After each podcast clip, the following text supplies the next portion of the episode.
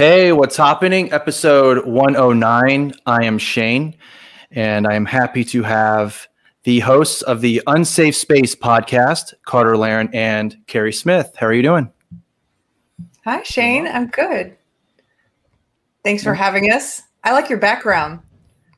Yeah, some people say that it looks like a, we're in Five Guys. Oh, oh. yeah. oh. there are worse places to be than Five Guys. That's fine. Yeah, sometimes I make a joke. You know, there's Bill the cook over there making the burgers and all that. So, you know, so I, I sometimes I wave at him and everything like that. He's pretty cool.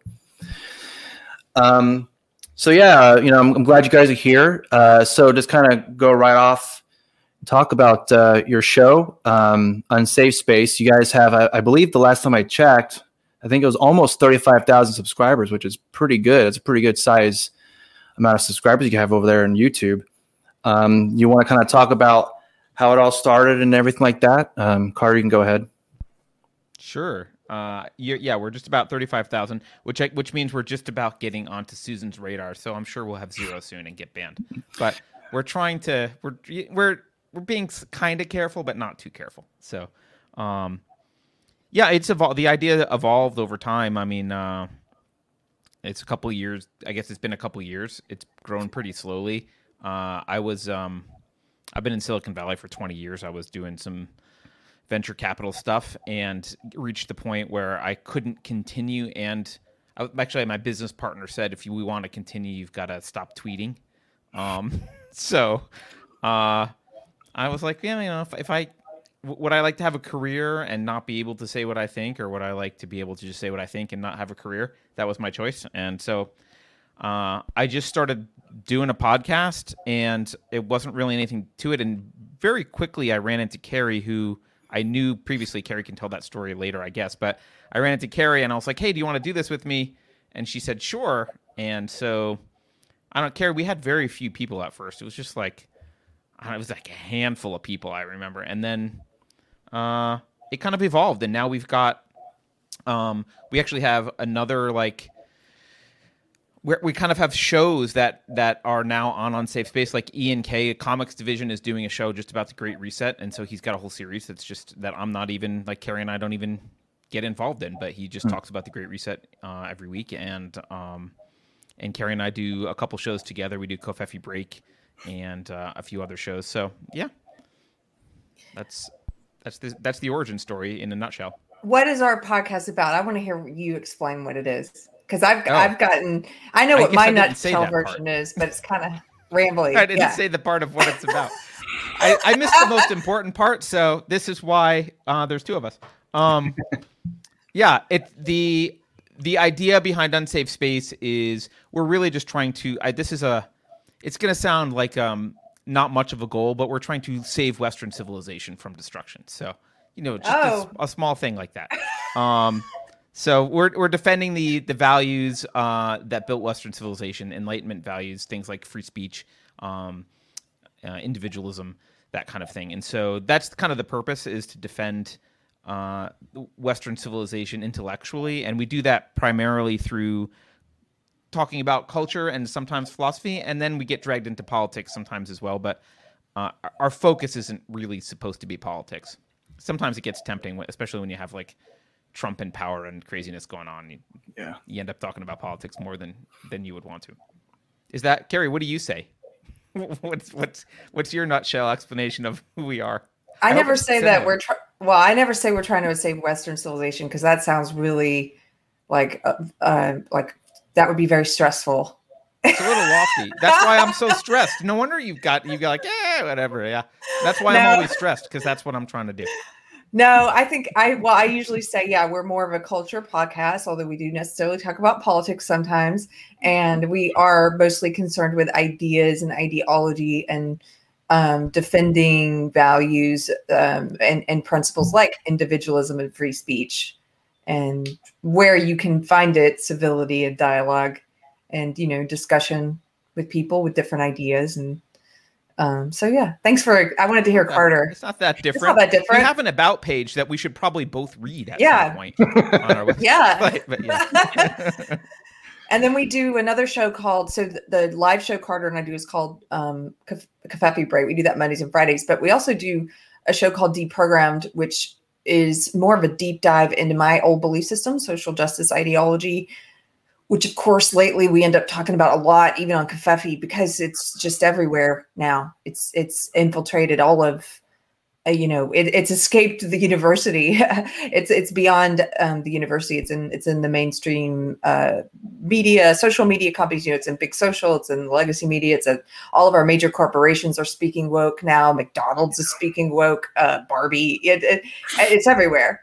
So we end up talking about that a lot. But originally we mostly were keeping that subject originally to um, deprogrammed where we will interview people about that belief system and we've gotten to talk to people like uh, uh, bret weinstein james lindsay helen pluckrose uh, benjamin boyce uh, christians who were pushing back against it like samuel Sey mm-hmm. and chris williams and uh, monique Duna, uh, monique uh, Duson. Yeah. yeah. So uh, so that's another show that we do. I feel like Carrie. I, I don't know. We've never talked about this. I feel like deprogrammed started, and we were like, well, people aren't paying attention to this this social justice thing as much, but we're pretty sure it's going to be important, so we should start talking about it. And then it metastasized, and now it's literally everywhere. So we can't like it you kind of not talk about it free. So we kind of talk about it everywhere now because we have to. Um, but when we started, I don't think it was like it hadn't metastasized into the mainstream to the extent it has. Now. No, but we could tell it was coming like everyone knew it was coming. It was, you know, there were a lot of people talking about it, sort of the canaries in the coal mine of uh, this is not just staying on the universities. And I, I've, I, there used to a lot of liberals in my life who I was talking to about it who would sort of say, well, I agree with you about this belief system. And I agree that it's not liberalism, but I think you're making too big of a deal out of it. And it's just, you know, this is just what it's like on college campuses. Kids are always radical and then they grow out of it. I'm like, no, nah, this is a little different. Like kids are not growing out. Of, I didn't grow out of it. I was indoctrinated 20 years ago and I didn't grow out of it. I took it with me into my career, and people my age took it into their careers. It's and, weird because when does anything stay on campus? Like people make that argument, like, oh, it'll just, it's confined to college campuses. I can't think of any major movement that's ever stayed confined to college campuses. It always leaves college campuses and comes yeah. out. That's the point of a college campus. Like that's that's what they do. They bring their ideas out into the world. So yeah, I never really understood that particular pushback, but whatever. Who am I? Yeah, that's a good point because th- there's like a term for like woke capitalism when you're talking about all these major corporations and everything like that. Like, yeah, we are for trans rights, but please buy our products also. Thank you. Yes. You know, that, that whole thing, you know, that's like the whole main thing about it is please give us the money. That's all we care about. Oh, yeah, yeah, gay rights and Black Lives Matter and all that. But can you please like buy our products? Thank you. Yes. We did a we did a parody of uh, the Gillette commercial. Remember the Gillette commercial that came out that was against toxic masculinity, yeah. which just means to them just men. Right. Uh, and we did a parody of it and Carrie at the end of the parody like it was about um uh toxic femininity so we did this parody it, it wasn't the best production job but it doesn't matter at the end while the gillette logo was on the screen carrie chimes in and says buy our razors which i just think is like such a it's, it's such a great way to view what they're doing. Like, yeah. If you look at all those woke ads, Shane, I'm sure you that's what's missing from the ads. There'll be a whole Procter's and Procter and Gamble ad, and it's all about racism in some store. And I'm like, wait a minute, what did they forget to say? Buy our soap. Like, there's always they're they're selling you something. They're selling you something, and they're being I just find it even that toxic masculinity ad with Gillette, like just they just left out razors. You're not telling me about your razors at all, but you're still selling them to me. And then I'm I'm watching people in my life on the left who have come from a place of being anti-corporation and anti-consumerism to some degree, posting status updates on Facebook like, "Oh, this Procter and Gamble ad's making me cry," and I'm like, "What? They're manipulating you." Don't you see that? It's so weird. Anyway. Yeah, it's like a 180. You know, but like you're saying, they used to be anti-corporation or just anti-corporate in general, and then all of a sudden, oh, they're they're they're catering to what I like and what I believe in. So I guess I like corporations now. Apparently, I guess that's how this works. I don't know. Yes. 2021's weird. It's super weird. Well, even the, the um, let's be fair, the left's anti-corporatism is it, for most people on the left, it's not a thought-out position. It was just a trendy thing to be against. Like Right. So they were against it because it was trendy, and now that it's trendy to, you know, say the things that some big corporations are saying, they're saying that. I don't like. Well, I think the we. I think sometimes we we like ascribe too much intention to normies. Well, the the people who are who do have intention and who do think these things out, they're not the people I'm talking about. Like the actual car- I always draw a distinction between actual progressives and the social justice left. They're different. Yeah. Actual progressives, at least when I use that word, I mean the people I know who are anti-war, who are truly concerned about corporate power, um, who believe they do believe in socialized medicine, and um, but they're against censorship and they're against uh, going into other countries. They're they're not and you know interventionists, and the people like Jimmy Dore. I consider those people Right. true progressives, and they, they, are don't. distinct they're not- from social justice warriors. They are yeah. distinct from social justice warriors, and they do not Yeah. fall for this corporate uh, Procter and Gamble making you cry with a racism ad thing. They don't fall for that. Yeah. Don't Just to be clear, I don't like the progressives either, but they're preferable. I to do. The, the control left. I like the progressives. Carter's just I know. Carter's Well, party's smaller. hey, I Carter is principled about individual rights, and the progressives have never been about individual rights. So Well, I guess it's it's, day, it's, it's one of those uh, things where you know, like you were saying with anti-war, because you know, like libertarians and conservatives, especially well, at least nowadays with the conservatives, uh, mainly the right wing, you know, they're anti-war and everything like that. That's something they can team up with the progressives that are anti-war and and all this um, this all this free speech stuff that's happening. You know, um, and it's So funny. Wait, wait, can I ask you a question? Are do you think that the, there's a contingency of what you would call the right, which is anti-war? Because that's that's that's unusual. That's not normally how I think of people on the right. Well, I think a lot of the people that voted for Trump in 2016, and I guess you can even say 2020, they were kind of because when Donald Trump was on the campaign trail and in all those debates, he was saying, you know, Bush, especially the, like right to Jeb Bush's face, like your brother lied us into war, and Obama created ISIS and, and all this stuff, and all the right was like, you know what, that guy that used to be that was on The Apprentice, I think he had he's saying something that actually kind of, hmm, you know what, he's making some sense because now it's like you're saying with a trendy thing. Now I guess you can say it's trendy to be anti-war in the right because back in you know when Ron Paul was running in 08 and 12, uh, especially in the um, I think 07 when the, the whole Rudy Giuliani moment and everything like that, when Ron Paul was saying, you know, they they the reason why they hate us is because we're attacking them, we're blowing their people up over there. It's blowback, and Rudy Giuliani is like. Can this guy like Ron Paul please apologize to what he just said? And, and Ron Paul was like, No, I'm not going to apologize because it is blowback. So boom, you know, and all that stuff. Because back in the day, Republicans were basically and it's not 100% Republicans. So I'm not saying it's all the Republicans and all the right, but I do think there is a large amount of those right wingers who are anti war, or at the very least, they understand that like these wars that we're fighting in Afghanistan and Iraq and, and Yemen and all that, like, yeah, we need to, this is not what we shouldn't be doing this right now. You know, it's like, this is bad, you know?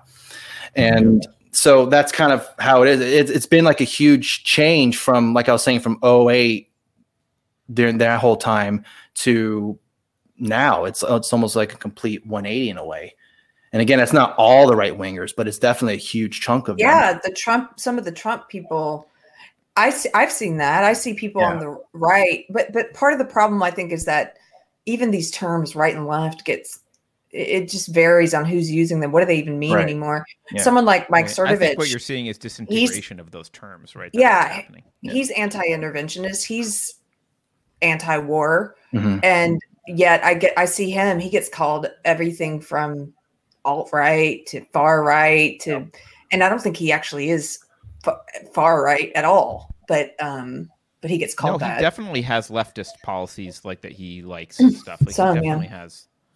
Yeah you know who else has the leftist policies richard spencer. That guy is about as socialist as you can possibly Yes. get. He's for universal health care. He's for all these environmental protections. I mean as far as i know that's not a that's not an alt-right right supremacist type of ideology. At least i don't think so right? Well, it, Well- again, I think what Carrie's point is like the terms. What the terms mean is is like is quickly falling apart. And I think what we say often is that what matters really is um, whether you're more on the authoritarian scale or you're more on the individualist side of the Yeah. scale. Like that's you know we've all seen the, the the two axes right where you you you plot yourself on the libertarian graph or whatever, Yeah. and you know we often focus on this left right axis and and really what matters is kind of the diagonal axis really it's not it's where are you on the individualism versus the authoritarian scale that matters more than um, where you stand on specific policies related to foreign policy versus domestic policy Yeah. um, so and and I don't know that I would call like I don't think Trump was classically right wing. This is why the Republican Party hated Trump for the large part. This is why you have uh, the Lincoln Republicans and a lot of the neocons hating him. Trump was a populist, and I think Trump maybe helped shake up the political landscape so that people started to view this more as this is it's like deep state versus us. And I'm not a big fan of populism, but it does shift the axes a little bit more towards authoritarianism versus individualism, which is a positive shift, I think. Yeah, if if you're uh, you know if you're anti war or whatever, or if like you have an enemy and his name is Bill Kristol, I think you're probably going in the right direction. So I, I think that's fine. You know, in terms of, you know, and we you, could argue all day whether you know because oh, the whole thing about Trump not starting any wars, whatever, and that's that's great. You know, I applaud him for that. But at the same time, it's like you were campaigning on ending them, and you know we're as far as I know, we're still in there. And Joe Biden too. He was like, yeah, uh, ending the war in Yemen sounds that's a campaign promise. Well. Clock is ticking. We're still here, and you know they're still over there, and the worst humanitarian crisis that's happening right now over there. And I don't know, but again, it's who who Trump appointed in his cabinet, not very friendly towards that. I mean, you have like John Bolton in there, Rex Tillerson, Mike Pompeo. These aren't these aren't the anti-state people that you'd be like, oh man, this is great. Trump is actually acting like he's anti-state. No, he would put in all these deep state people in his cabinet and all that stuff. So, but that's a whole other argument. No, no, you're you're 100 percent right. The only credit I can give him is that he was the most peaceful president for a long time, but that's not saying much. Like Right. he he he didn't you start new he- wars and he didn't bomb a bunch of people, but he didn't end the stuff he was going to end. Are you saying he was he a mostly peaceful president? Yeah, he's a mostly peaceful president. He's 93 percent peaceful. Well, I guess you could consider the the trade war with China as like being pretty war, but I mean, as far as I know, trade wars didn't kill anyone. I don't know. Maybe I'm wrong. I know sanctions aren't pretty good either. So Well, I mean, I'm just I'm just comparing him to other presidents. I'm Right, right, yeah. objectively, right? I'm just Right. saying like, look, you know, compare him to Obama. Drone Tuesdays were not a thing with Trump, right? So, y- you know, I, I, I was he great on that front? No. Was he Yeah. better than previous presidents? Yes, and I'm sure Biden will bomb way more people than Trump and probably get us into another war. He's already, uh, you know, he looks like he's already making moves towards Syria. So. Well, the whole like Venezuela coup that was um, being attempted under Trump that didn't materialize. All the all the stuff with North Korea that kind of went somewhere, but then it didn't go anywhere, so it's kind of up in the air again. Um, you know, I don't know. It's just the whole the whole thing with their you know Well- foreign policy and all that. And but remember also this is what and I think this is why you know this is why I prefer the progressives like Jimmy Dore, right? Who like look at what the left, the quote, the so-called left, the Democratic Party, look at what they criticized Trump for. Mm-hmm. How dare you talk to North Korea rather than what flex muscle and get us closer to war? Like s- stop talking to dictators and trying to negotiate with them. Like no, he, th- that's the right thing to do. He was trying to to to move in a direction of peaceful reconciliation rather than flexing muscle and and trying to goad him into bombing South Korea, which if you listen to the mm. rhetoric from the Democratic Party, it seems like that's what they wanted. They were, you know, and, and the and by the way, when I say the Democratic Party, I mean the entire cathedral, like the the mainstream media as well. You know, how how dare Trump talk to to North Korea? Well, you know, bombing isn't the answer all the time. Maybe talking to people is a good idea, even if they're evil.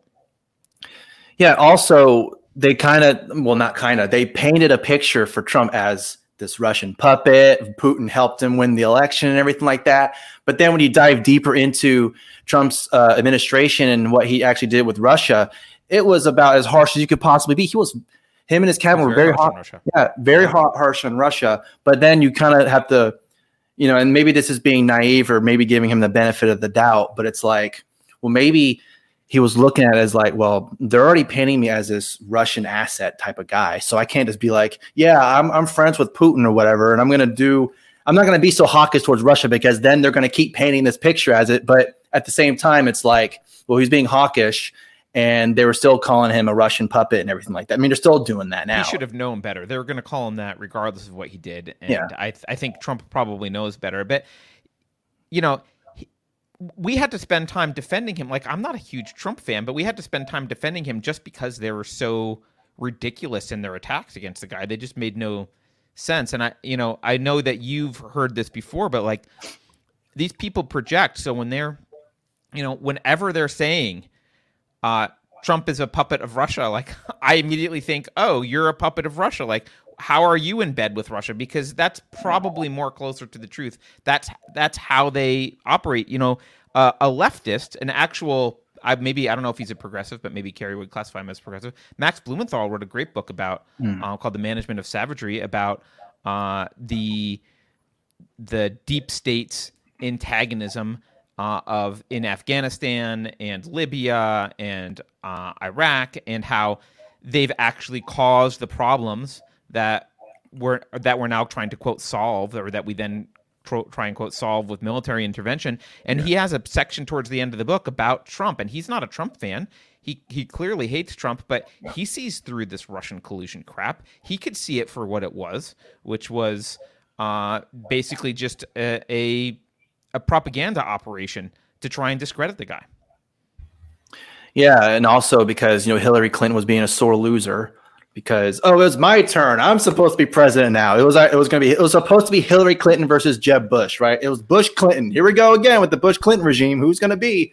But then yeah. Trump came in. And for me that's the biggest thing about Donald Trump that I will always give him credit for is thank you for defeating the Bush and Clintons. Thank you. I appreciate it. Didn't have Hillary I mean now we have Joe Biden as president. So I guess in a way we have Obama and and, and all yeah. you know, still going. But thank you for at the very least not having Hillary Clinton as the president because who knows what would have happened if she was president or even Jeb Bush. You know, so yeah. Well, the fact that she felt entitled is exactly why people hated her. Well, it, it's funny too because the there she was so hated, right? But it was it was close. It was a close race. It wasn't just a landslide like Trump. Oh, I won a landslide. Uh, okay, whatever, dude. But well, yeah, a lot of people voted for her because she has ovaries. Well, yeah, that that is a good point. Good, very good point. And it's also, you know, with the third party when Gary Johnson was on CNN and everything like that. Say, hey, we have Donald Trump, we have Hillary Clinton. Who is this Gary Johnson guy? And then, of course, that became what it is, and now everyone knows. They Gary didn't Johnson. actually vote for her because she's a woman. They did not like they they. Hmm. I'm just saying they don't. They wouldn't vote for Sarah Palin. They lie when they say oh, that's that true. They, that's a good point. Yeah. When yeah, they say yeah. that they support social justice, people say that they support people because they are. Uh, well, she has a D next to her name, so that's it. Right, but it really comes down to what their beliefs are. They will give right. you more um, if it if it comes down to a woman versus uh, a man, and they both are Democrats. Uh, they might choose the woman because she's a woman. But if it's mm-hmm. a but if it's a Republican woman against a Democratic man, they're going to pick the Democratic man every time. Like it doesn't. Well, Trump well, could have been a black trans woman, and and they would not have voted. Have been an him. old white guy, and still, right? They would have. They would not have voted. yeah, I was, I was just going to mention like with Joe Biden and this whole all the Democrats, all the Democrats that were running. You know, Joe Biden was he was in the lead for for most of it, I think. And then you know Kamala Harris is is his vice president, but Kamala Harris didn't do jack. And, and she had less than a one percent support when she dropped out. Yeah, yeah it's like with like Tulsi Gabbard, for example, what she was like the most searched person for a while because she did that that awesome like you yeah. know to Kamala Harris and all the, the Kamala Harris moment. You know, we'll say that yeah, that uh, awesome time.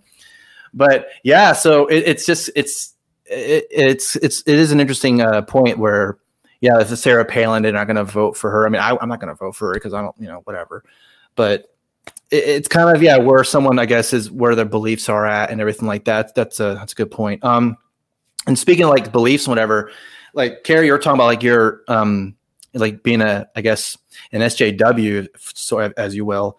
Um, can you talk about that uh, background and how you kind of went from that to where you are now? What was like the breaking point and, and the light bulb that switched off or switched on or whatever? Um, well, when I met Carter, I was definitely in that social justice belief system, hmm. and I don't know how much he knew that. I, I could you tell? Well, I mean, I wasn't. I wasn't as attuned to it at the okay. time. I mean, you, know, I, you. I mean, I'm not going to name names, but you know who I was hanging out with, right. so you know what she was like. Well, anyway, uh, so I, I don't know if Carter it was. I guess he wasn't that attuned to it, but yeah, I was squarely in the social justice world. I kind of fell into it. it I went to uh, Duke University, and I was um, a science major, biological anthropology, anatomy, but I was a women's studies minor. So I was taking for my minor. I was taking a lot of classes in queer theory and critical race theory, and and um, uh, that was sort of when I fell into it. And I do view it now in retrospect as an indoctrination because uh, it functions, it's a belief system that functions a lot like a cult, not just a religion, but a cult. And when I say cult, I mean, if you look at some of the cult characteristics, which Carter and I've gone through before in episodes, it it checks off a lot of those boxes. It it doesn't have one charismatic leader like you know, you can't point to a David Koresh or a Jim Jones. Some, and so sometimes people have a hard time viewing it as a cult, but um, it does meet a lot of the other requirements. I mean, you it discourages you from asking questions. There are hmm. definite social punishments for asking questions or for disagreeing with any tenets of the belief system, and it also they encourage you to uh, isolate yourself with people who only people who agree with you. They encourage you to cut off contact with friends and family who don't agree with you. And they do this by making you think those people are all evil. They're all bigots, even if it's, you know, your brother who you've known your whole life. Suddenly they get you to view this person as part of the white supremacist patriarchy. And because if he doesn't go along with the belief system, then he must be rooted out of your life. And uh, uh, so it functions a lot like a cult. And I was in this cult of belief for about two decades. And uh, the way that I, oh gosh, the way that I tried to spread it in the world was through my career. So, uh, like a lot of people that were that picked this up in college, the way I did, we went into fields like I went into entertainment. I was a comedy manager and a television producer, and then friends of mine went into journalism and went into went on to work at Google and other um, companies like Big Social, and they basically we all kind of push it wherever we went, and um, I tended to work primarily. Not exclusively, but mostly with so- comedians who shared social justice ideology almost exclusively let's say that. And um and then uh what happened my wake up moment? Well it, it's a long story and and but a couple of things. I was talking about this today with um with some friends. It was an emotional thing for me that caused me to wake up. People always and carter and i hear from people all the time like how do I wake up my sister or my girlfriend or you know how do they're going down this road and they're starting to say all the same thing. They're all all started they're starting to sound like a zombie because they're suddenly like white privilege microaggression toxic masculinity you know and they're saying all the words. Um it, it wasn't it, you I, I think it's hard to reach people just with facts and figures. Um and I think you need to reach people emotionally and what happened with me was uh, I went down a rabbit hole of videos on YouTube of um, people during during the 2016 election season of of people on presumably on my side on the left attacking Trump supporters, and I had never seen those videos before, and hmm. it really. Uh, it, it really bothered me. It left me I, it left me in tears watching because I had I just didn't know that was happening, and I felt I felt responsible in some way. Like and and it was also not what I had been hearing. It wasn't what I believed. I believed Trump supporters were violent. Yeah. I I didn't realize I was plugged into this propaganda machine of the media that I was getting this one narrative that was crafted for me, and I believed some of these things without ever having seen evidence of it myself. Um, and here I was looking at evidence of a of a different narrative, evidence of something that I had not heard the media reporting on, and that really shook me. And it didn't it didn't wake me up immediately. I wasn't like the next day, like, oh, I don't believe in so but it definitely shifted something in my mind so that I started questioning what I thought was true. I started questioning, well, if I believed that and that's not true, like what else am I wrong about? I started looking at things, I guess, in a bit a bit more skeptically. And then when Trump won, I saw my side, the left, go crazy in some ways, like just really go overboard. I saw articles, they were writing articles about why we shouldn't have empathy for Trump voters. They were trying to call all Trump voters Nazis, which I'm like, are are we crazy now? That's in you can't just call 63 million people Nazis and simultaneously say it's okay to punch to punch not and physically assault people. So you're saying it's okay to physically assault Trump supporters. That doesn't that's not what I signed up for. That's not liberalism.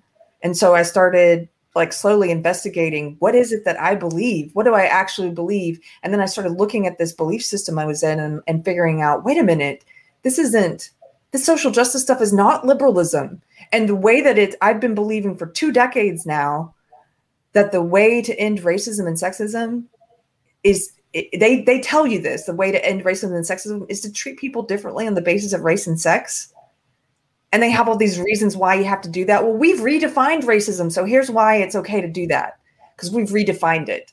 And we've redefined sexism. So here's why it's okay to do that. But at the end of the day, if you look at it, it's like they are telling you that you need to go out and judge people on the basis of race and sex. And and that's evil. Um, and so it, it was a hard awakening.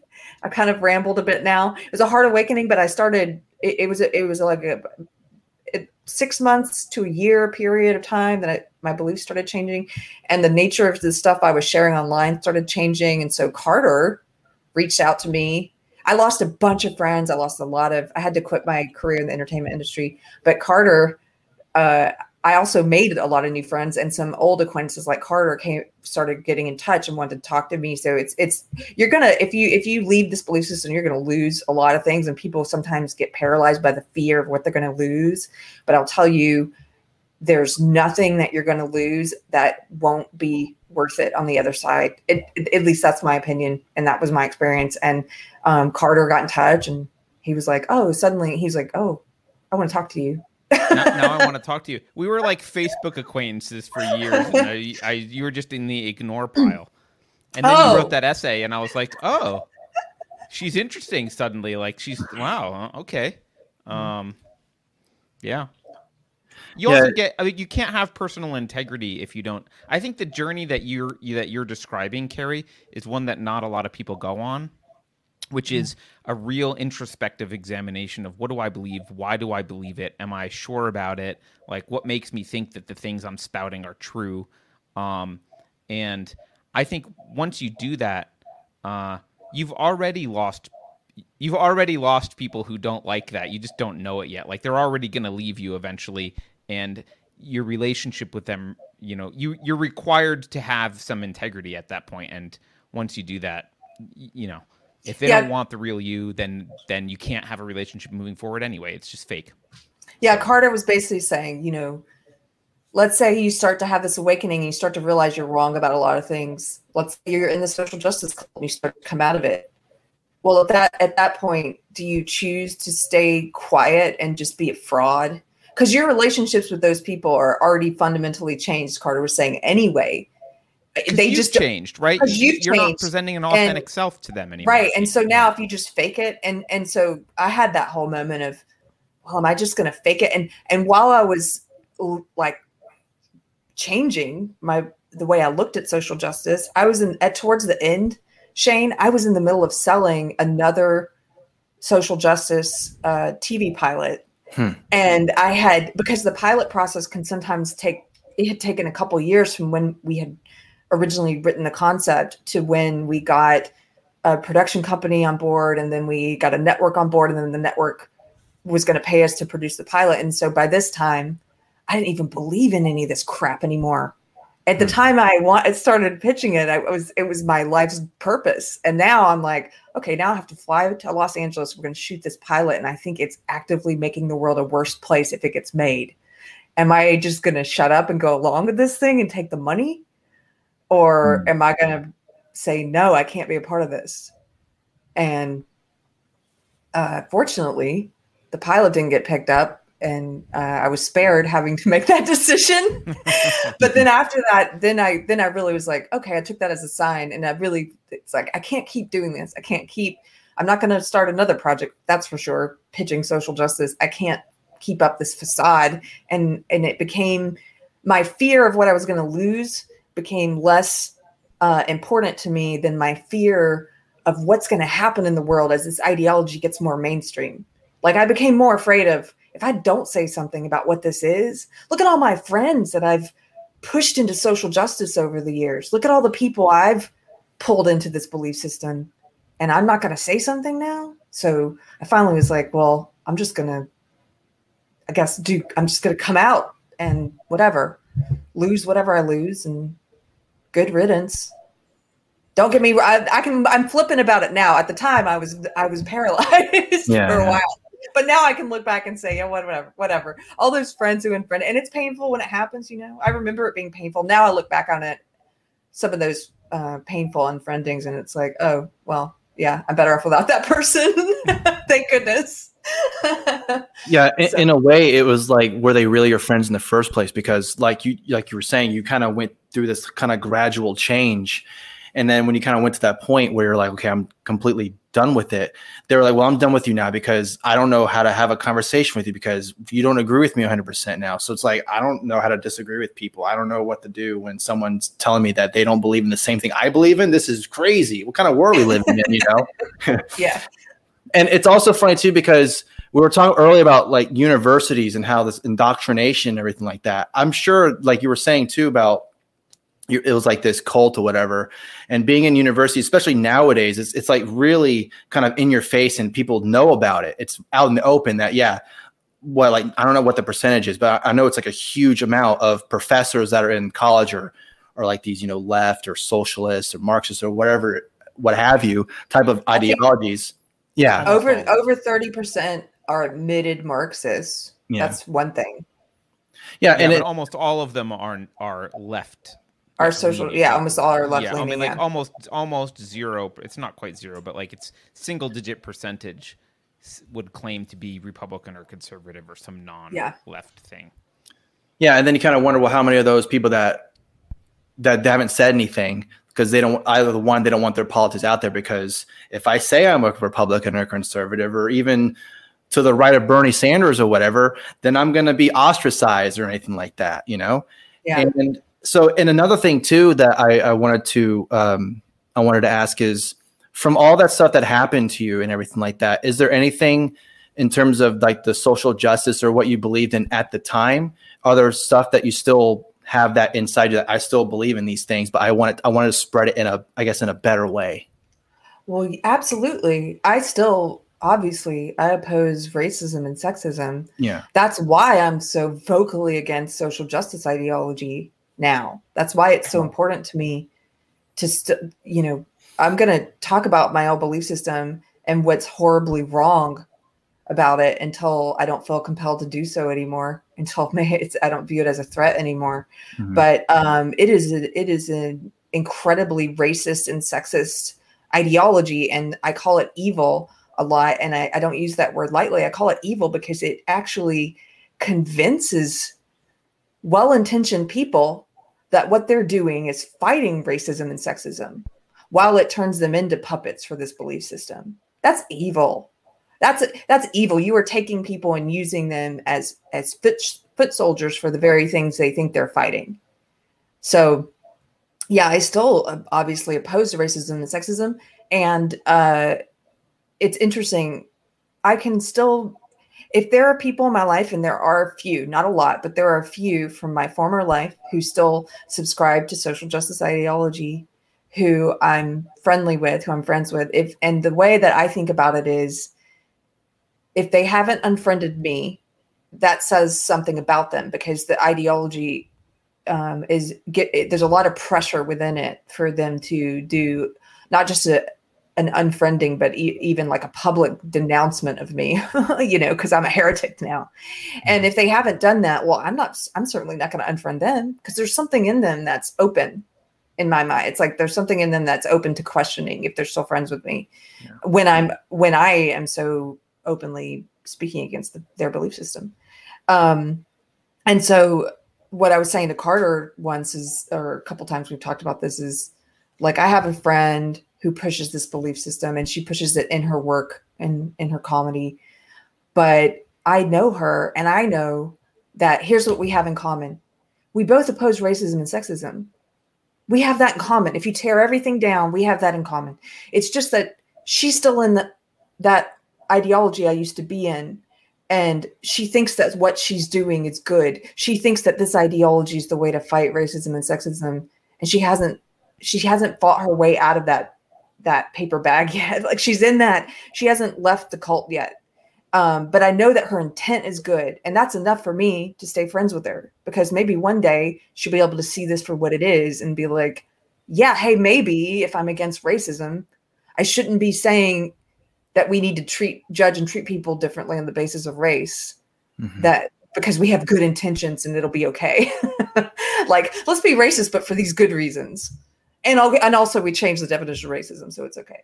Like maybe one day she'll come to that awakening, and I want to be that soft spot where she lands when she starts to question things because, um, you know, it is like leaving a cult. You are going to be very isolated, and it's hard for people.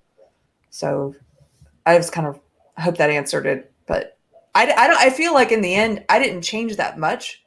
Um, I I just changed the way I looked at things. I mm-hmm. still mm-hmm. oppose racism and sexism. I still oppose censorship. I still oppose uh, violence. I believe in the non aggression principle. None of these things changed. I just realized that my belief system didn't support the things that I believe in. Yeah. that crazy? You can get into, you can be at the, you could you could be a foot soldier for an entire ideology and think and think that you're not a pawn and think that this this whole belief system is oh yeah of course we're for this is all liberalism right like that's this is all progressive no it's not it's not and it sells itself as that it sells itself as progressivism and liberalism it's not it's illiberal hmm. I get pretty angry about it sometimes. I'll calm down now. Carter's like okay carrie's rants over. It's all good. It's all good. Yeah, that, that's it's interesting. Um, you know, it's it, it's kind of like when you were talking about just the fact that when you were seeing Trump supporters being beaten up or anything like that, and it's like that's not what I was believed to think about with what I have felt. Just that one instance alone, like you're you're hundred percent still a progressive or anything like that. You know, like the Glenn the Glenn Greenwalds or the Bret Weinstein's of the world. You know, they're still in that left wing type of ideology or in that left wing sphere or whatever. But just the fact that like Glenn Glenn Greenwald, for example, is kind of pushing about you know the censorship and everything like that. I, I see other left wingers being like, this Glenn Greenwald guy, I don't know, I don't even know this guy anymore. Like, what happened to him? Like he's different now. I don't like this. You know, just the fact that he's being open about it. Yeah. You know, it's it's crazy. And they don't they never think, hey, wait a minute maybe Glenn Greenwald didn't change. He still opposes censorship like liberals should, like yeah. liberals are supposed to, and that it's liberalism that's getting changed. The word liberals getting changed by this um, by this parasitic belief system that is not liberal. That's that's trying to consume liberalism and trying to take the word. I won't. I don't want to relinquish the word liberal. Carter and I talk about that sometimes. He's like, ah, they've already taken. No, it. I think you've convinced me because uh, I think I think the savior that we need is Socrates, um, because Socrates was obsessive about definitions, and I think we throw words around like progressive and liberal and left and right or or rights or um, racism or whatever. All these words and very few people know what they actually mean. They they haven't actually defined what is progressivism. What does it mean to be liberal? It's not a grab bag of random beliefs, or maybe it is. Have you defined it? Um, and so, I think I think we're suffering, and I and and I believe this is intentional, and it's related to really bad philosophy pushed through universities for the past hundred years. Um, but we're suffering from an abhorrent lack of understanding what the words that we're saying mean that are coming out of our Mm-hmm. mouths as we're saying them. Like we we use these. I mean, just look at any look at uh, Biden's executive order speech that he gave the other day. Blah blah blah blah. He we're the principle, the founding principles of America. Blah, blah, blah. Like he uses these words like equality, but but nothing. He uses just a- any of those sentences you can pick apart, and you can see he's got multiple completely contradictory concepts thrown together as if they all are one thing that goes together. Mm-hmm. And you know, you're not supposed to. It's like the emperor has no clothes. You're not supposed to point out those words don't go together. Those are contradictory concepts. You can't, in one breath, say I care about individualism and treating people equal people equally, and also equity, racial equity. Like those are completely contradictory. Mm-hmm. One is collectivism. One's individualism. They are opposed diametrically on almost every level philosophically and you just spout them together like people are and you gloss over the fact that you are speaking a, a, a, train of contradictions and no one no one questions you and it's because no one has been taught that words mean things yes this is one of my biggest complaints about people who are in the cult they don't even they don't treat words carter talks about they don't treat words as things with meaning. They uh, that with meaning and and as tools to better there's no reference to reality in their right there's no reference to reality and there's no they don't treat words as tools used for better understanding so we can understand each other better and communicate better. They treat words as tools to manipulate and control you that's it. They use them like magic words. They don't actually care about better understanding and let's make sure we have the same definitions. They will say whatever they need to. That's why they contradict themselves all the time. They don't really care. The words don't have to. And so i've seen to that you're rallying up again because i've seen them say Good. like like so, so social justice and white supremacy are both collectivist ideologies. They both say we should look at people as a group and judge them based on what group they're in, like whether they're black or white. Or let's look at people in what racial group they're in, and let's treat them accordingly as racial groups or as sex groups or whatever. Let's not treat them as individuals. That's what collectivism Right. is. Right. They're and we both transfer, collectivists. we should transfer then- sins of the father onto the son or the zer or whatever. Right. Yeah. Instead of treating you as an individual, they want to treat you as a group member. Okay, so I've had conversations with social justice warriors online where I'll point this out and say social justice is collectivist. It's opposed to individualism. Well, the the the people up at the top of the ideology, the ones we call the like the high priests and priestesses of the movement, like people like Ibram X. Kendi, Robin DiAngelo, these people who are writing all the popular books and getting the accolades, and and they change over time. There's never, you know, they'll they'll be torn down at some point, and there'll be other stars of the movement. But they say they figure out whatever the best, um, if if there's any type of uh, argument being put forward where people are starting to point out some things about this belief system, they'll figure out what is useful, what magic words are useful to deflect that criticism, and it'll trickle down to the soccer moms on Facebook who have just now like newbie SJWs, and they'll start using those words without even knowing what they mean. And so, one of those things I've noticed, we've noticed in the past two years, they are suddenly very openly attacking individualism. They never used to do that. But I think Mm. that's because people have been successfully pointing out this is a collectivist belief system. It's not individualist. And so, and so I think I've- I predicted that, by the way. I don't want to pat myself on the back, but, But- I think I predicted they would start attacking individualism directly. But they're doing it directly. Concept. Okay, so but so here's what's happening now is yes, I'm in conversations with newbie SJWs, like these soccer moms who are now because of it got accelerated in June and July around George Floyd, it became super mainstream. So now I have these brand new soccer mom newbie SJWs who are coming and saying things to me like when I point out, hey, social justice is a collectivist belief system like white supremacy, and they're like, actually, individualism is a dog whistle for white supremacy. And I'm like, what does that even mean? That doesn't mean anything. You don't even know what words mean. That doesn't make any sense. White supremacy is a collectivist belief system. How is it also individualism? Like you don't words mean things. I'm sorry, I'm yelling. I got But they, I but the, it's, it's I, a you know huge what? problem. It's a huge problem. It's not just they don't even know. I don't think they care that They don't words mean care.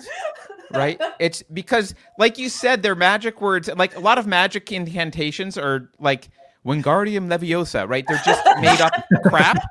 So they're just looking for the right syllables yes.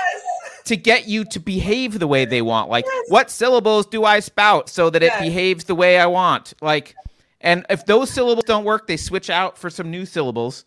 Um, Yeah. But there's no, I, the people at the top, even back before, so it used to be that if you said this is collectivist and not individualist, the low level soccer moms didn't know how to respond, right? Because they were hmm. like, "Oh, it is," like they didn't know how to respond. Because they don't know. But what the high level mean. priestesses, they knew, they knew it was anti, they knew it was collectivist, right? And they knew it was anti individualist, and now they've figured out, oh, we have to just, we have to take this word individualism and paint it with the patina of white supremacy, like we've done with everything good, like reason, logic, science. Showing up on time, like Yeah. they've taken everything good and said it's part of white supremacy. It's whiteness, and they've painted everything good with whiteness, and then they've passed this down to the soccer moms so that if anyone says, "Well, you know, uh, black people could show up on time, like we could expect them to behave like rational beings," nope, that's part of whiteness. You're being a white supremacist. Well, so three things that I wanted to mention. First, if we want to like know the definition of words, I can get a dictionary, you know, and look it up right now. I can. Well, they they're no, but here's the thing. The dictionary, they own the dictionary. So you've seen words in in m-w.com or uh, dictionary.com. You have seen words start to change because they own the dictionary. I've got behind me on the shelf, I've got a dictionary from like the 1920s, and it's one of my favorite things to reference because you can see how they've like this is not a new phenomenon. They have been changing the terminology slowly over time, and they do it as soon as they can get away with it. So, what was the one recently they decided they could get away with, Carrie? That I forget. There was some word that they, as soon as it became popular, they changed it. I forget what it was. They changed was. the word sexual preference. They changed preference. Yes, that's the one. Hmm. But yeah, they did that specifically in response to uh, a media firestorm, a- an attempted uh, takedown of Amy Coney Barrett during her Yep. Supreme Court confirmation hearing. right. So they needed to make an argument, and the words Yeah. didn't match the argument they wanted to make, so they changed the words. They did. which is you know which is why this is one of the reasons why i mean you know this about me shane but like i'm not a big i'm not huge into politics and, and it's and, and i'm an fundamentally an anarcho-capitalist and one of the reasons i don't think we can vote our way out of this or have better written constitutions in the end without the culture to support it is they'll give us they'll grant us the constitution. They just want the dictionary. And whoever owns the dictionary controls. You don't need it doesn't matter what's written in the constitution or what any of the fancy the like any libertarians like wet dream of a constitution would be whatever their their like fantasy utopian rules are it doesn't matter. If i own the dictionary it doesn't matter what your words say because I just redefine them all. And that's what the left has been doing for generations. And they've been doing it slowly, and now they're just accelerating it to the point where people are really noticing. Um, one of the first words I noticed was uh, a financial term. They've changed the word inflation. Inflation used to just mean, right? Inflation would be uh, expansion of the money supply. That's it. That was inflation yeah. price inflation was separate. Like price inflation happened after inflation. Inflation was expansion of the money supply. Now, inflation just means well when prices finally rise and if we can you know jigger some stuff to make that happen later or claim that they don't or, or pick a basket of things to measure where they don't rise as much like there's no inflation. Like that's not true. As soon as you run your printing press there's inflation. They've changed the term. Um, and and people getting degrees in economics now don't even know that. They don't know the the original term. Because no they don't want them to know that's a minor one but it's an old one it's why i'm picking on it because it's been that way for a long time Well, another thing too, because you're talking about like equality and, inequity, people were probably confused because they both start with EQU. So when they saw the spelling, they go, "Oh, I Right. guess they're all the same then," because the first and three- equestrian they're all the same thing Yeah. Yeah, Yeah. exactly. And then like with the Constitution or whatever, I, I would just love to have a president uh, of some kind or whatever, where the president like the Constitution just rip that thing, the rip that rip it apart. Who cares about the Constitution? I don't care about no Constitution. The Constitution was either unfit to serve or you know it was uh, it was powerless to you know whatever is happening happening in the world right now. It was powerless to stop it. Right. I think you could make an argument for if you wanted to have a state that was actually limited. I think you could make an argument for when they when they found the state, if they want to write some documents, they have to include uh, like an unabridged dictionary and be like, "This is the reference Yeah. for the document. That's it. This is the reference. There's no argument. Uh, you can build an AI to interpret laws. You don't need a judge. yeah. Like there's no like this is it. This is the reference. Um, but I'm sure there would be a way around that as well. Ultimately, and this is why I'm not a, bin- a big fan of uh, arguing about politics because ultimately I think you need the culture needs to support whatever system that you want. And so Yeah. if if you have you can have the most beautiful constitution or the most beautiful set of laws or the the optimistic the, or the the, op, the optimized government, the most ideal government that you think should be in existence. Uh, but if the entire culture is churning out SJWs and Marxists and that's who populates the culture, it doesn't matter what's written on pieces of paper. It just doesn't matter. Yeah, because The because culture matters. Yeah, yeah, that, that's for sure. Because you know, I don't know, there's like what 350 million people in America right now, and it's probably going to continue to rise. And yeah, I mean, the culture is basically telling every single person. We're talking about American culture, talking about every single person in America. We got to think the same. Everybody's got to think all alike. So basically, anyone who lives in Nebraska, you got to think the exact same thing as anyone in Hollywood. So that's why and every time I see Hollywood production, they talk about middle America. All the middle America looks like freaking stupid idiots. They're like, "Oh, you know, the buck teeth and all that, because that's the Yeah. stereotype, you know. Yeah. And it's yeah, it's it's stupid. It- it- and yeah, yeah. Well, I, you're using the word think liberally, but yes. Um, I, I mean, yeah. they don't they don't actually want people to think. They want people to No. to obey. That's what they Yes. want. They you, want you know- what's funny though? It's like whenever I see the term like free thinker, like I'm a free thinker. I'm like, okay, well, are you really a free thinker? Because like a conservative can say they're a free thinker, but they're going to stay in the conservative uh, like realm. Right. So are they really a free thinker? It just sounds. I would like to do a survey of all Yeah. the hippies that used to have question authority bumper stickers on their VW buses and see how they're like how Oh. they're behaving now because I think all of them are hands down mask Karens. They're all No, mask no, holes who no, are like no. like No, wrong. are there a few who aren't? There are some who Wrong. are not. Jimmy, you're Just- gonna cite Jimmy Dore again. Wrong. No, like three. who No, aren't. let me speak for myself. Uh, no, there are they're not all that way, but a lot of them a lot of them are. But I know some. I know some who hippies who go to the anti-mask protests here in Texas. So they and they're on the left and they stay true. But you're right, there are a lot. I also know a lot of them who used to question authority and now they're like, you know, marching orders and they're all for authoritarian measures and they're for locked. I do know those. There's probably more of those. You're right. Yeah, Yeah, they Question want authority bumper sticker turns into totally. I think there should be censorship. Yeah. Yeah, they, they want you to wear three masks because two isn't enough. We should wear Yeah. three. Yeah, that'll, melt that'll, Oh my that'll That's a cool thing now, right? Just wear three masks and you're good to go. Four. I've seen where four. Uh, we were ta- I was talking with friends today about this, and um, they were telling me they have a friend who. So when you're in a society that is forcing you to live and speak lies, um, uh, and my friend had a word for this, and I'm probably going to mess it up because I we were just having this. I think she was saying it's sort of hyper surrealism. I might be getting that Mhm. wrong, um, but it it See that? yeah but it made me it made me think of a sermon i heard a few weeks ago of uh, my preacher was talking he was quoting alexander alexander solzhenitsyn and he was kind of paraphrasing and he was saying we're entering a, a period of time where um, the the most important thing you could do and maybe the only thing that's asked of all of us is just not to participate in the lie don't say and and do things that you don't believe to be true you know? And um and so one of our friends was saying well you either stand up and say i'm not going to participate in this because i believe it's a lie for example um i don't think and this is probably going to be unpopular but i don't care anymore. I don't think the masks help very much at all in a pandemic. In fact i haven't seen i know and i haven't seen any Well, studies you're that only have wearing shown one. Three. and I, and I've read studies, by the way. I've read I've read the studies. I've read the efficacy studies, um, and I I challenge those people who continue to say the science is on their side. First of all, science doesn't need you to trust it. Science doesn't need trust. Science needs to be reproducible, and it needs to state clearly what its methods were.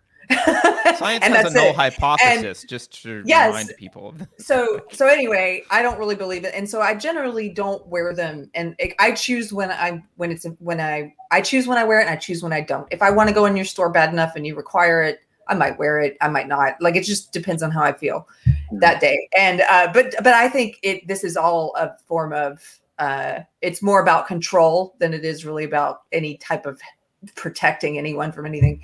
And so I don't usually wear it. And and that's how I choose not to participate in the lie because I think it's a lie. My that my friend was saying they have a friend who goes the other way. It's like you can choose not to participate in the lie by going so far into the lie that you're pointing out the absurdity. So he wears one of those crazy gas masks. Oh yeah. And he wears it everywhere. And if anybody says anything, he alarms people, makes people feel uncomfortable. He has an infrared light that he'll be like, I'm sorry, you're just not taking COVID seriously enough. Let me scan your hands. Oh. And, Oh. and I like, I kind of like that too. I do that sometimes. Carter saw, like, I went on a fancy date to a sushi restaurant and I just wore a black bag over my head, like I was going to a, beheading. And that was like, and you know that again that's the way of participating in the lie but to such a crazy degree that people are it kind of calls attention to the lie anyway i'm getting off subject now shane this is probably going to be the part i just based on other interviews i've done this is where there's going to be the most controversy but Oh no, it's totally Sorry. fine. No. no worries. I was gonna say because you know you see those masks where they have like writings on them, you know, like like this is bullshit or something like Yeah. that. Kind of that's kind of similar, I guess. But I mean, it's not as extravagant Yeah. as wearing a gas mask and having an infrared laser. Yeah. i'm like that just well, take they it frame so like far like many things though. They've framed this debate in terms of black and white when it ought not be, right? Yeah. Masks, of course, reduce probability that you transmit anything. Of course, they do. You- yes like putting your hand in front of your mouth like this reduces the. I mean, slightly. Well, when you Reduces the sneeze, you know, probability. they want you to go like this, like a vampire. You know. Yeah, Yeah. but my, my, my point is like, this is a probability game. This Yes. is this is it's not black and white, right? Every time you step out of the house, there's a bunch of risk that you're taking on and that you are potentially exposing other people to by virtue of your existence. So the the mask the the the real conversation around the mask shouldn't be do they help or not? Like of course they help a tiny bit, but there are cost benefit analysis too. And how much do they help? Is it actually worth it? Do they actually does a mask prevent it or is it marginally helpful? And is it actually worth the cost to having Is it masks? actually there's, worth there's the real social costs to having masks all around. Right. And is it worth the cost to have all these healthy people and healthy children, four year olds, healthy four year olds wearing Right. these things all the time and seeing everyone wear them all the time and wearing them outside thinking this is normal? Yeah. And we're not allowed to have that conversation. So I know when I talk, people think, oh, she's completely anti mask. And I am not. And if I were sick, I would put one on. And, and it depends on the context and the situation. But what I'm saying is, I do not believe the lie that we all need to be wearing these all the time, and children and outside, and that this does anything to reduce um, the the uh, uh, uh, infection rates in a pandemic. I just don't believe so. Most of the people I know have gotten COVID wear masks. Yeah, and well, also and, there, and there's not going to end with COVID because there's always going to Yeah. be something like once you get people using the masks and you get them willing to just obey, uh, especially if they're, I did see a guy today with two masks, by the way, while I was hiking without a mask, he had two. Um, so like once you get people to do that, well, look, there's a million diseases that we can warn people about. Um, and they're not, some of them are more deadly, some of them are less deadly than COVID. Um, and there's just going to be more now that people are used to it there's an endless potential supply of excuses to for why mask mandates need to be uh, enshrined. And so i like when i look at masks and i think to myself yeah they probably help. Yes they probably help to some extent. Yes covid is bad. You know what's definitely much much worse? Giving power to authoritarians. That's like this. That's killed way more people than COVID ever could hope. Uh, Like over hundred million people last century were killed by their own governments. Granting authoritarian power to a government because you're scared of a virus is the dumbest thing you could possibly do for your long-term health. It is absolutely moronic.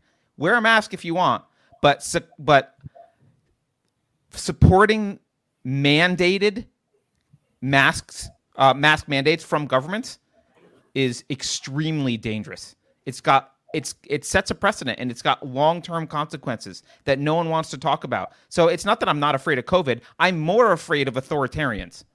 That's the problem. Yeah. People don't want to hear that. And, and I, I'm I know we're now we're just totally on this tangent. Sorry, Shay. Oh no, it's fine. I, I can wasn't ra- even- let's rant yeah, about that's great. COVID for Yeah. a while. But That was I, great. Yeah. I hate that they they try to corner the market on concern and they're liars. Most of the people I know who support the authoritarian measures, who support government lockdowns and government mask mandates, first of all, they were not voluntarily choosing to wear masks in January of 2020 the way Carter was. Carter Yeah, I was, I was voluntarily masked up and, and, and gloved and isolated way before any voluntary. Yes, because before oh, because he stuff, yeah. believes in personal responsibility. He doesn't believe in the government should come in and force you to do. He believes that we should you should weigh the risks, weigh the cost, do your analysis, and then and then readjust as you learn more information over time, which he has done. Yeah. Um, but but they try to pretend like they own the market on compassion, and if you don't go along with these authoritarian measures, you don't care about people. And I'm so sick of that because we have to treat them with. Um, it's almost like uh, different standards where uh i i don't i don't usually and i haven't for the most part said i haven't used their tactics on them. But now i'm starting to say you know what? I'm done. I'm just going to use your tactics on you because it happens to be true. You people don't care about people prove to me that you care about people if you're supporting the government forcing people to shut down their small businesses which is increasing um you know p- increasing suicides Yeah. among teenagers even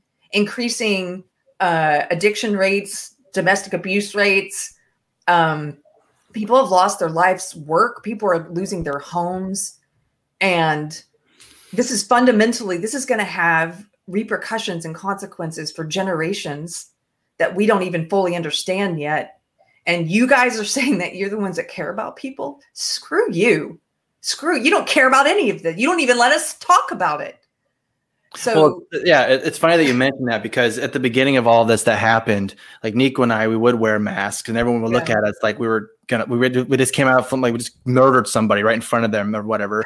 And then like 180, like a couple months later, it was like, now we're wearing a mask, and everyone's like, yes, wear a mask, yes. But before it wasn't like that. And even the Surgeon General, Trump Surgeon General, was like, you don't need to wear a mask. Like, yeah why are you wearing a mask? And Pel- like, fauci said don't wear it yeah yeah, Fauci and um, Pelosi and, and I think I don't know who else, but like when all this was happening, he's like, no, go to Chinatown. It's great. Continue to go to Chinatown, you know, regular. But now it's flipped. Oh my gosh! Like you're saying, you want to have a conversation? Well, you must be a conspiracy theorist. You must think COVID is a hoax. I'm like, when did I ever say hoax? When did that word ever come out of my mouth? Never. right, It never came out of my mouth in a context of I think COVID nineteen is a hoax. You should stop talking about it and Are stop gonna- wearing masks. They're Yeah. gonna clip that now shane now they got Well, you know, it- it's speaking of controversy, yeah. Speaking of controversy, now they're But- going to take that out of context. yeah. But, but another thing this too. is how you know this sorry this, this is how you know you have a society of people who aren't thinking though because they they immediately link an emotional attribute to an action right? If you care you do x. And that that equation if caring then x is is an unquestioned unquestionable tenet of a religion that mm-hmm. like when anyone behaves that way that's when you know they're not thinking at all. That's not a thinking person. A thinking person says i care therefore i'm going to analyze and i may conclude x and if someone else says i conclude not x I might ask them about their analysis and we get into a discussion about it. I don't immediately say, How dare you? You must not care. Because I understand there's a thought process going between caring and X. yeah. But if if there's no thought process, you you treat everyone who's it's it's tribalism. Everyone who has the religion of the other god must necessarily be evil and needs to be wiped out.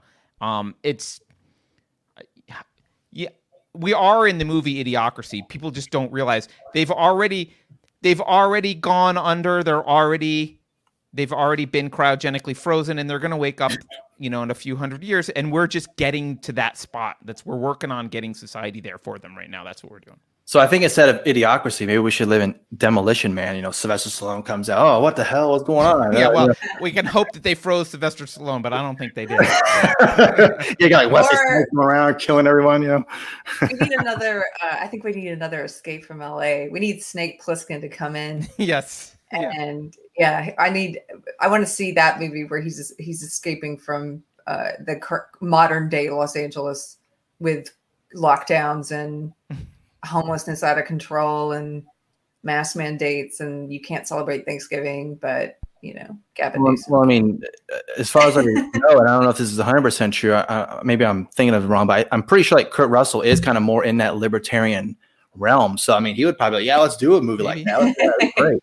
yeah. But another thing too about like culture and all that stuff is that um, uh, like a good friend of ours, Pete Quinones, on his podcast, he was talking about how when everyone started wearing a mask, at that moment is when the culture just completely changed because now, like you're saying, everybody has to wear a mask. Like kids, they're, they're all they're seeing is people with masks on. They're thinking this is normal, and now it pretty much is because when the, when all the mask stuff started, all the mask mandates, when all that started, and it's still going on uh, as of now. Who, who knows? Uh, you know, and like you're saying, like it, like if you want to wear a mask, that's fine because you know, and, and I'm sure you know about this, where a lot of Asian cultures they'll wear masks if they feel even a little sick, they'll wear it like in Japan, Korea. That's like normal for them. But it's not like some thing where it was like, I, I mean, I don't know. Maybe I'm wrong, but it, I don't know if it was some authoritarian, like you better wear a mask, whatever. It was just something that there was like personal choice. Yeah, yeah, exactly. It's cultural. Yeah, but like yeah, here, I spent a lot of time in yeah. Japan. It wasn't like, and people, you would see people on the subway sometimes when like they, yeah. when they were sick, you would wear a mask, and like that was just a social norm. Um, right. And it's done out of courtesy. And I don't think that's a bad social norm for us to adopt. Actually, I think that would be mm-hmm. that would be a great social norm for us to adopt. I'm fine with that. Be, yeah, that's great. Um, but you know, you could see people at the beginning of this though. You could see people were. You could see the people who were getting off on this because they were running around saying, "Well, this is the new normal." Like yeah, yeah. They, like that, they're wanting it to be normalized. Yeah, it has been normalized. Yeah. And and that's exactly the point with the whole culture thing is that once everyone started doing it and talking about like the new normal, like you were saying, or you know, you have to wear a mask or you want grandma to die. That's when everything really just kind of changed. It wasn't about the virus anymore. It was all about, like you're saying, control. About, and everyone worshiping the state. Oh, Dr. Fauci, what would Dr. Fauci do? I need to buy merch with Dr. Fauci's face on it.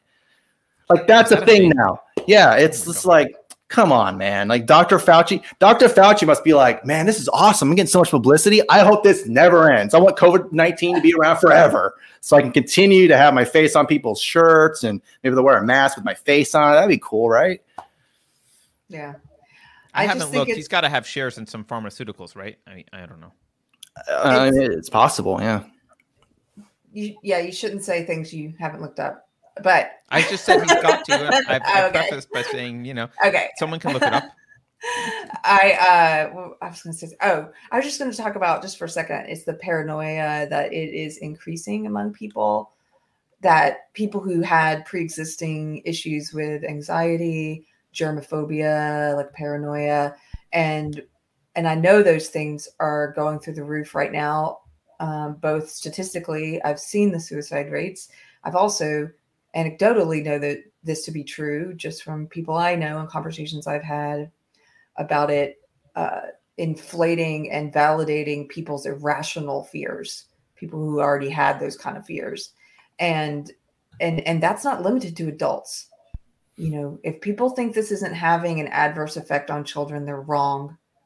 And and especially if any of those kids already tend to be worriers or to have some type of anxiety issue or some some uh, you know irrational fear about germs or, and things like that. And and and now you have parents trying to deal with that. And it you know every time the kids i, I talked to a friend who you, you know the kid is getting stomach aches every day because they're afraid they're going to get sick.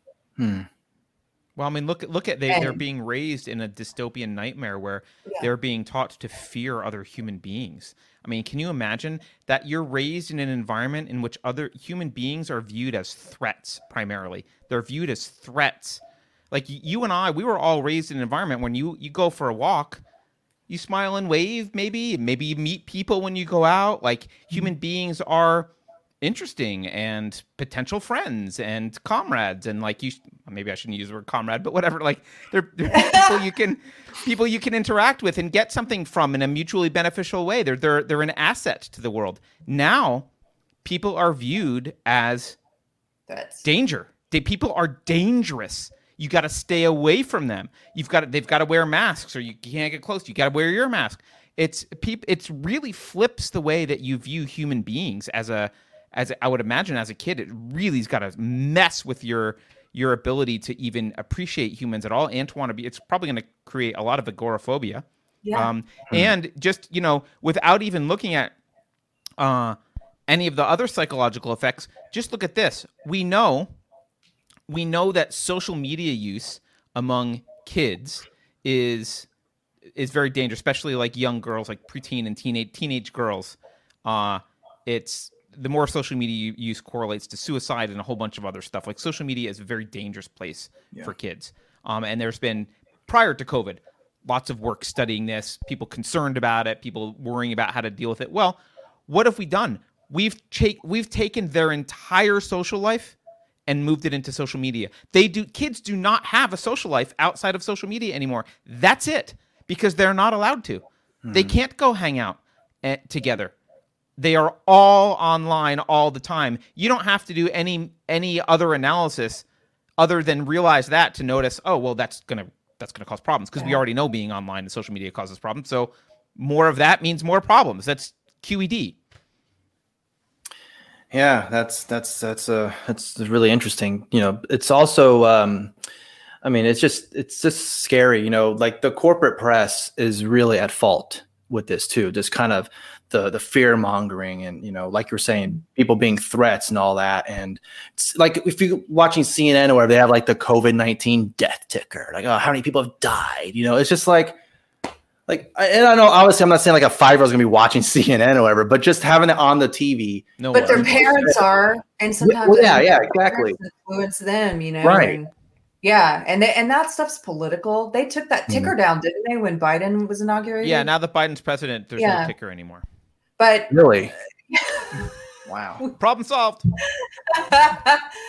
well, I'm sure they'll bring it back when they need us to all be in a state of panic again. And again, Yeah. by the way, you can't even say these things without, like you said, Shane, people saying, "Oh, you must think COVID's a hoax." Of course, I don't. I just think I believe them. At I take them at their word when they say things like, "Never let a crisis go to waste." Right. Right? Why would they let a virus like this go to waste? Why? And when I say they, I don't mean just the dim. I don't think in terms of left. I just mean the elites, the powerful.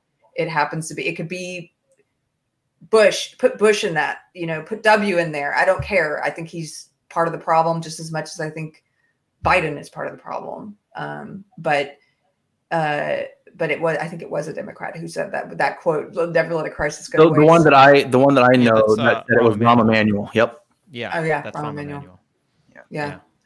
Well, And I- So I, yeah, I don't know exactly when that was, but um, but yeah, I mean, because people were also kind of comparing COVID nineteen with 9-11 and you know how Bush was like, you know, just stay normal, everything's gonna be okay. But then the all the fear mongering happens. Oh, if you see yeah. see something, say something. Or if you see someone who looks different from you, like they have brown skin, they might be a terrorist. You know that whole thing, which is like, oof, some crazy stuff happening. Now it's kind of the, the same thing. entire Patriot Act, maybe. Patriot right. Oh, yeah, exactly. Yeah. yeah, and that we still have that. It's still Yeah. around, as far as I know.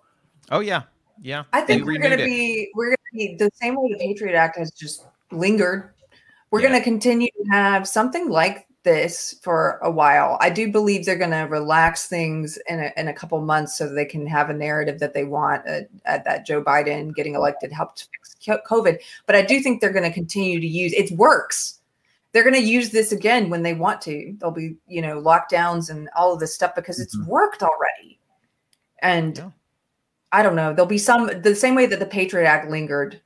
We're gonna be we're gonna have these uh, lingering uh, regulations and things from. co- Well, they they just passed. The CDC just said they're gonna make it a federal offense to be on public transportation without a mask.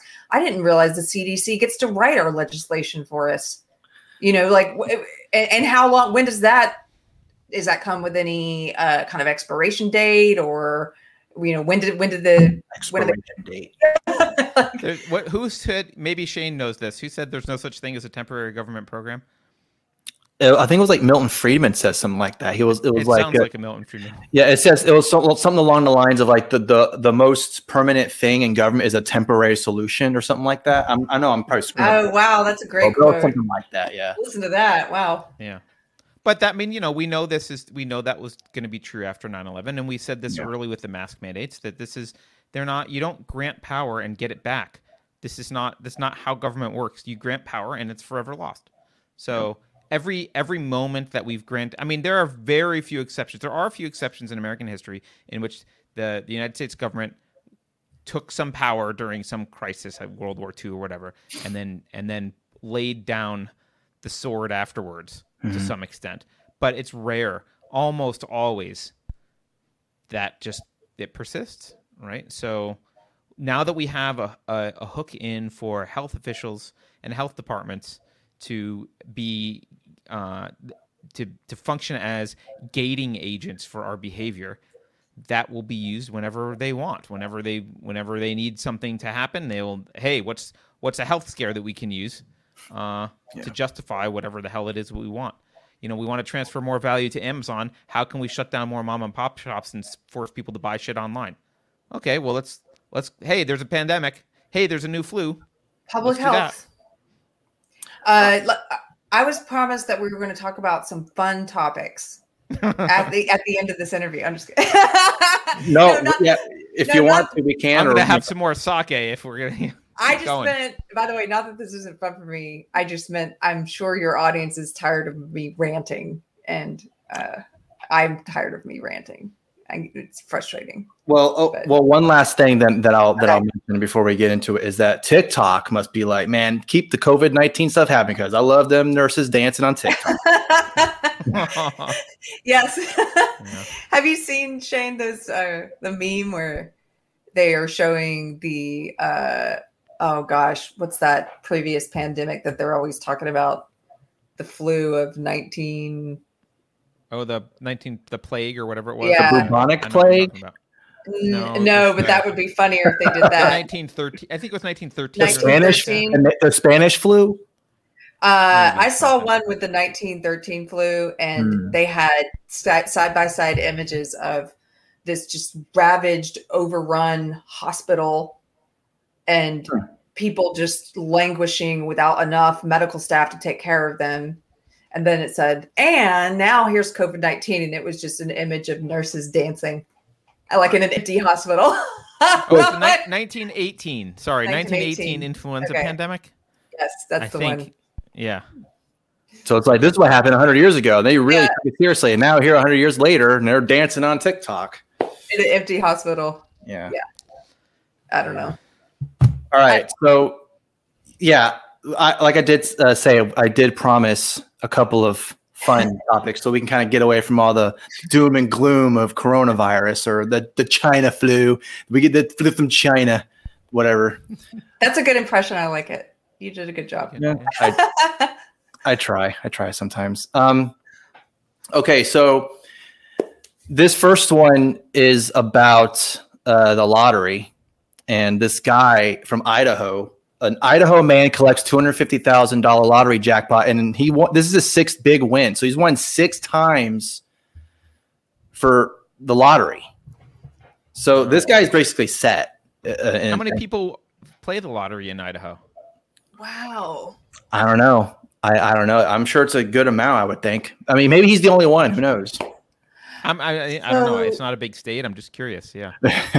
I would like to know what happened to him with his previous wins because the I've read about there uh, seems to be a problem when people win the lottery. On average, bad things happen to them. Not because it's bad luck or anything, but because if you think about it, you have someone who's suddenly getting a lot of money who may not have had it before, and then either they have trouble managing this sudden change in wealth and they spend it on things they maybe shouldn't, or they suddenly have friends and family and people around them that maybe want to take advantage of them. Like, And oh, you have two hundred fifty thousand dollars extra in your bank account. Yeah, I I need some. think they aid. typically lose it right away. Like they don't. They don't it's not maintain that good well. for things usually. Yeah, but this guy maybe does well with it if he's won this many times. Well, if he keeps winning, Yeah. maybe he'll be. Yeah, um, in the article it says that uh, he, he's quoted as saying that I'm proud to help support Idaho public schools. That's really why I play. So, and he says that his latest winnings will be set aside for his daughter's education. wow, So there's that. cool. You know, I was thinking about uh, we were talking about some uh, you know, whenever someone wins lottery and they, it doesn't end very well for them. I was thinking about that press your luck story where that guy he kind of figured out the whole press your luck whammy no stop the whole um, like pattern of how it went and then he won a huge amount of money and then it, it kind of didn't go well for him after that uh, i don't know if you know about that story I'm not familiar with. I it, don't no. know that one. yeah but yeah it, it- they made a documentary about it uh, several years ago or so i can't i think it was like i don't remember exactly what it was called but it was like the press your luck uh, game show or uh, it's like i think it's called whammy now or something like that i don't know Okay, Well, I they- have to, I have to watch Yeah. this. Yeah, it, it's pretty interesting how he kind of figured out the pattern of because you know the whole po- point of the game is you know don't hit a whammy or you'll, you'll lose, and he kind of figured out okay, I can I, if I go here, I hit this square, I'll get like a thousand plus a new spin or something like that. So I just I, that's kind of what it reminded me of when you were talking about people that didn't didn't. Yeah. I I think I most know, people are, are most people are like when they're a little bit unhappy or when they're dissatisfied with their lives, they they look to some event. They think, well, when X happens, then I'll be happy. And um, and the truth is, you won't be. You'll be ha- you'll be happy for like five minutes until you you know maybe after your hangover the next morning, uh, you you, won't be happy anymore, um, because you're you adjust your body adjusts to the current state of things. Um, so you can throw, you know, you can get a billion dollars. It will change your life, sure, uh, but your your kind of default level of happiness isn't going to change. It'll it might get disrupted for momentarily, but it's going to settle back to where it was, which I think is why uh, I'm a I'm a big supporter of um, I'll, I'll I'll say psychology, but not not really. Like I don't I don't like a lot of psychology.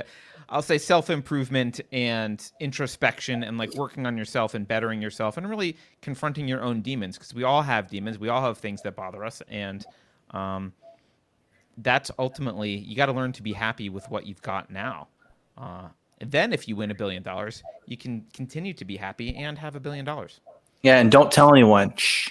Yeah, Don't tell anyone if you win yeah, a never tell anyone. If you win a billion dollars, keep that to yourself. I have a. I- I was part uh, confession. I was partially listening to you, Carter, but I was also looking up this story because you made me think of this. Shane, do you you you're probably a I'm lot younger. Carrie. It's You're probably a lot younger than us, so you may not remember this. Do you remember the the McDonald's menu million dollar record? They put records in all the newspapers, and it was the million dollar menu song, and all the kids memorized the song. This is in like 1989. How old are you? No, I was uh, 88. I was born in 88. I'm not 88. I was born in 88. Excuse me. okay, so you were a baby. yeah, So yeah. I, I figured you were too young. Okay, Yeah. but this was a big deal. I had one of these records, and my brother and sister we memorized the song, and it was Mm. so we used to do anyway. Um, we would do puppet shows with the song, and I don't, I, whatever. It was good marketing. So some some kid actually won one of the records, like like Charlie and Chocolate Factory. One of the records was a million dollar ticket, and this kid found that record and he was actually uh, going through a stack of newspapers looking to start a fire in his family's wood stove. They didn't have a lot you know and he found the winning record of a million dollars. And much like people who win the lottery it ruined his life like I'm, I'm laughing because it's a because it's a great movie it would make a great movie somebody should make a movie about this but you can read about that guy if you look up the uh look up the McDonald's million dollar record winner.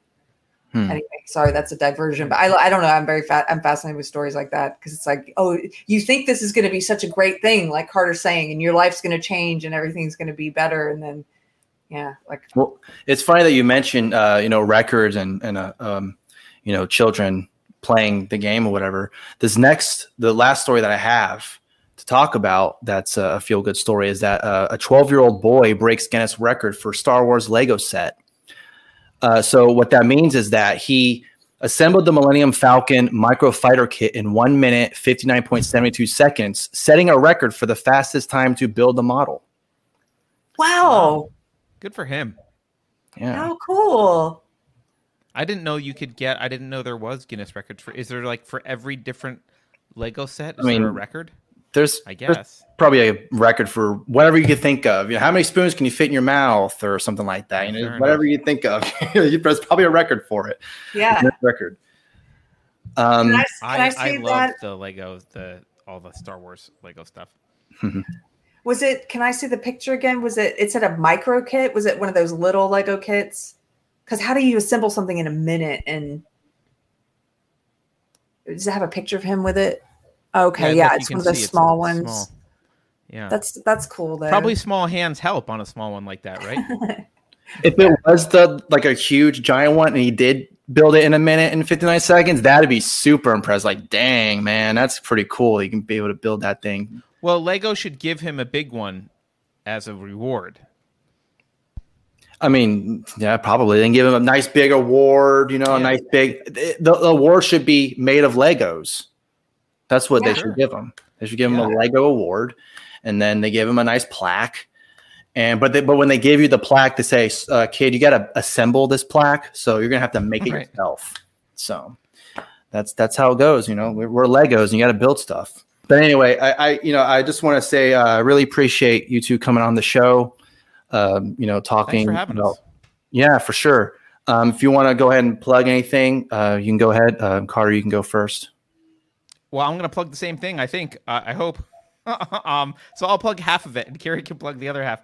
Uh, go to unsafespace.com, and you can. Uh, you should sign up. We have a. You'll have a email sign up thing. the The purpose of the email sign up is not. We don't send newsletters. We don't spam. You don't actually use it at all.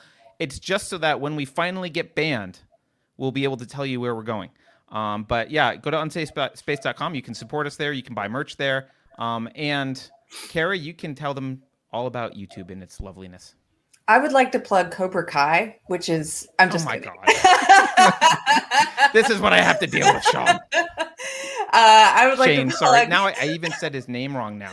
unsafespace.com also i'm not sure where you, oh yeah we have a youtube channel we you can find us anywhere you find podcasts and uh, we have a book club which is free to join and participate in and we read nonfiction and fiction and that's kind of fun and yeah we hope to uh, meet some of you guys um, i would love to have you on our show shane that would be fun and Yeah. uh, oh and also i'll tell you this offline we can You know what? Shane, you know that Shane and and Nico did a show which is coming out this week, which we should tell people Wednesday at 11 a.m. Uh, will be premiering on our channel. Um, wait what no i didn't Yeah, you weren't around. I, I interviewed. Oh. I, I How dare you? Come so on. How dare you? I'm glad that you invited him, but it's done. Uh, it's done. Hey, I mean, over we're, we're happy to come back on for sure. You know, if you want to come back on with Carrie this time, yeah. Yeah. Holy crap. See this? when did that We don't. We are not good at internal communications, but, uh, but we are good at arguing against social justice and Yeah. saving Western civilization. So yeah, I never go to the meetings. It's uh, No, you yeah. Anyway. yeah, the, the bad thing that I just uh, remembered, um, and I know it's supposed to be the end, but I know the Twitter account was suspended. yeah. Oh And- yeah, yeah. They It's haven't told because- us. No, I was gonna say that was one of the things I was like, I'm gonna ask them about that, and then it's just completely daunted out of my head until just now. But yeah, sorry, go ahead. No, they never told us why. We were banned on January 11th. We lost our account on Twitter, and uh, we have yet to hear anything from them at all about why they banned us. Hmm. Um, Carter filled out the, they had a link to appeal, and he's appealed and he's followed up on the appeal, and we haven't heard. I appeal. I do a separate appeal every week. I file a separate appeal, and the only emails I've ever gotten back are, "We got your appeal." Yeah. Yeah, they'll get to it eventually. Yeah, sure. You know, it. it's just will. like Yeah. YouTube. Can I? Can I? Since we're on this topic, I just want to complain about this. Is how they. This is how they do this. It's not. There's nothing honest about this interaction with these big tech companies because if Twitter were honest, in fact, my appeal, by the way, only says it doesn't say I disagree with you. It just says I just want to know what it was. Please point to the thing. Just tell me what it was. Right. So what they do is by ignoring you, um, they never actually have to have any accountability. They just ignore. They say, "Well, we have an appeals process." Well, technically that may be true, but if the appeals process takes ten years for you to respond, we've effectively banned you. Even if we decide, you know, ten years from now, oops, that was a mistake. And you know, YouTube's done the same thing to us. We have they have a strike policy, like a community guideline strike thing.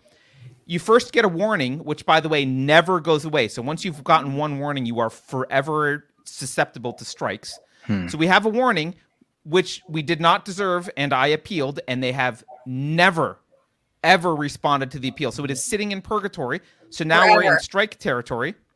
And we had one strike against us, which got us banned for a week, which I also appealed because we didn't deserve that either. I don't want to go into it. It was a ridiculous point. That also, strikes expire after like 90 days. It's going to expire next week. They've never responded to the appeal. They just don't respond. They just don't respond. So they can lie all they want and say, we have an appeals process and there's a, we make sure and there's a way you can appeal. No, you can't. You don't have an appeals process. You have an appeals email or a button, but there's no process. The process is it goes in the circular file and they ignore you. That's the process.